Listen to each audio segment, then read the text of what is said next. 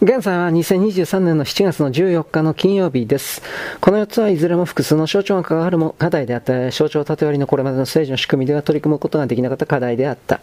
1の装備移転3原則の策定は防衛装備品、つまり武器などを外国に輸出できるようにするという話で、これには経済産業省、財務省、外務省が関わってきて、防衛省の一存では決定できなかった課題だ。また平和安全法制は集団的自衛権に関する解釈変更、つまり内閣法制局の了解がなければできなかった法整備だ。そして防衛省は一貫して内閣法制局に逆らうことができなかった。この法制は、安倍総理に代表される官邸が法制局を説得したから実現できたのだ。2、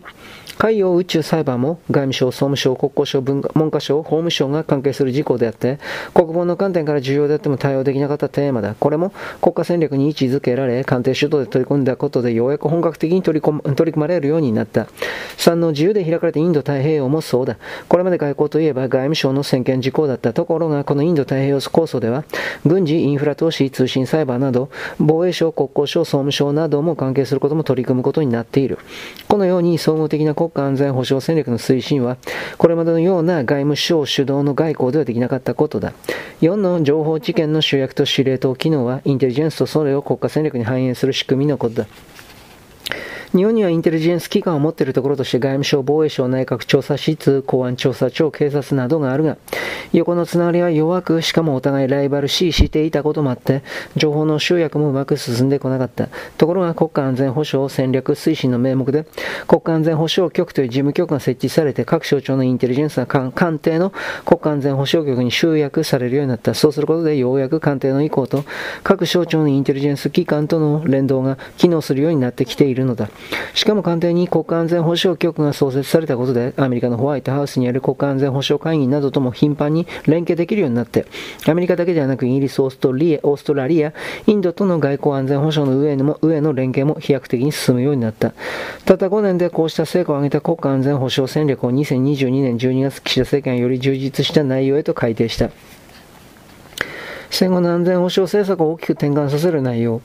岸田政権が策定した第2次国家安全保障戦略を読み解く上で重要な公開文書が与党自民党が安全保障調査会小野寺会長のもと会合を重ね2022年4月21日に取りまとめた新たな国家安全保障戦略などの策定に向けた提言より深刻化する国際情勢下における我が国及び国際社会の平和と安全を確保するための防衛力の抜本的強化の実現に向けてと題する報告書だ。この報告書は4月26日に自民党で機関決定されて27日にも岸田総理に提出された。報告書構成はじめに3文書のあり方、情勢認識中国、情勢認識北朝鮮、情勢認識ロシア、防衛、防衛関係費、戦い方の変化、1、AI、無人機、量子技術などの先端技術、2、ハイブリッド戦、3、情報戦への対応能力、戦略的コミュニケーションの強化を含める、4、サイバー、5、海上保安能力、6、インテリジェンス、人的情報、ヒューミントの強化を含める、7、宇宙、弾道ミサイル攻撃を含める我が国への武力攻撃に対する反撃能力の保有、専守防衛、自由で開かれたインド太平洋 FOIP の推進及び同盟国、同志国などの連携強化は、日米日米同盟の強化と拡大防止、拡大抑止かな。えー、っとですね。防衛生産技術基盤研究開発、防衛装備移転を含める人的基盤、地域コミュニティとの連携、持続性、強靭性の強化、国民保護の一層の強化、重要インフラ防護、港湾空港の整備、法人保護に関する在学法人の体制強化などを含める気候変動終わりに、この報告書に関しては、防衛費増加と反撃能力の保持などに注目が集まったが、それはマスコミが不勉強なだけで、この報告書は戦後の安全保障政策を大きく転換させる内容が盛り込まれていて、その他第二次国家安全保障戦略に盛り込まれた。実は2013年安倍政権の下で第一次国家安全保障戦略が策定された時も、マスコミはその意義を理解できず、突っ込んだ議論は少なかった。しかしこの第一次国家安全保障戦略のもと、日本は外交、軍事、経済などを組み合わせて戦略的な対外政策を推進して、自由で開かれたインド太平洋構想のもとアメリカに次いでオーストラリアととも準軍事同盟を結んでインド、アセアン諸国、そして NATO との連携を深めてきた。報告書はじめにでこう記す。2013年に国家安全保障戦略が策定されて以降、我が国は2015年の平和安全法制の成立によって存立危機事態や重要影響事態への対応が可能となったほか、2018年の現防衛大綱中期防衛力整備計画の策定によって宇宙、サイバー、電磁波といった新たな領領域への対応も含めた防衛体制を強化するなど安全保障分野における各班の努力を積み重ねてきた。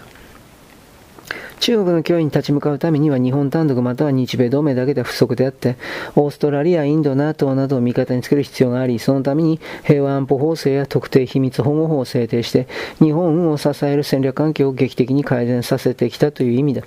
また従来の防衛省主導の予算案だと、従来の陸海空の装備の拡充だけで終わっていたのが、国家安全保障会議創設を受けて、官邸主導の防衛予算策定に変わった結果、総務省や文科省、経産省などが関係してくる宇宙、サイバー、電磁波といった新たな領域への対応も防衛省自衛隊が取り組めるようになった何度も言うが、省庁の縄張り争いはひどいもので、これまでだと文科省が所管する宇宙について防衛省の官僚が口を挟もうものなら、文科省側は防衛省に対して一切協力しないといった報復を食らうことになっていた。では現状で十分かといえば決してそうではないとして、報告書は次のように続ける。しかしながら我が国を取り巻く安全保障環境は加速度的に厳しさを増している。米国と中国との間では第二の冷戦とも形容される政治経済軍事など様々な面で緊張が高まった。経済面で見れば中国は2030年代前半にも GDP で米国を上回る見込みとなっているなど、覇権争いが深刻化しており、軍事面においても近年中国にいる台湾周辺の海空域における軍事活動が活発化している我が国はそのような対立の最前線に立たされている。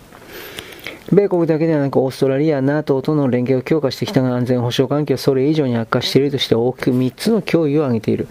第1が政治、経済、軍事面での米中対立。第2がこの米中対立覇権争いの様子を示していて残念ながら中国の方が優位になりつつある。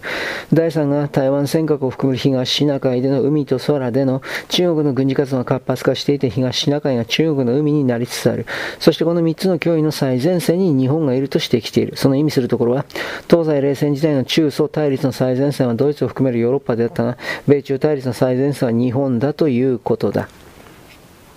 はい、ここまでよろしく。ごきげんよう。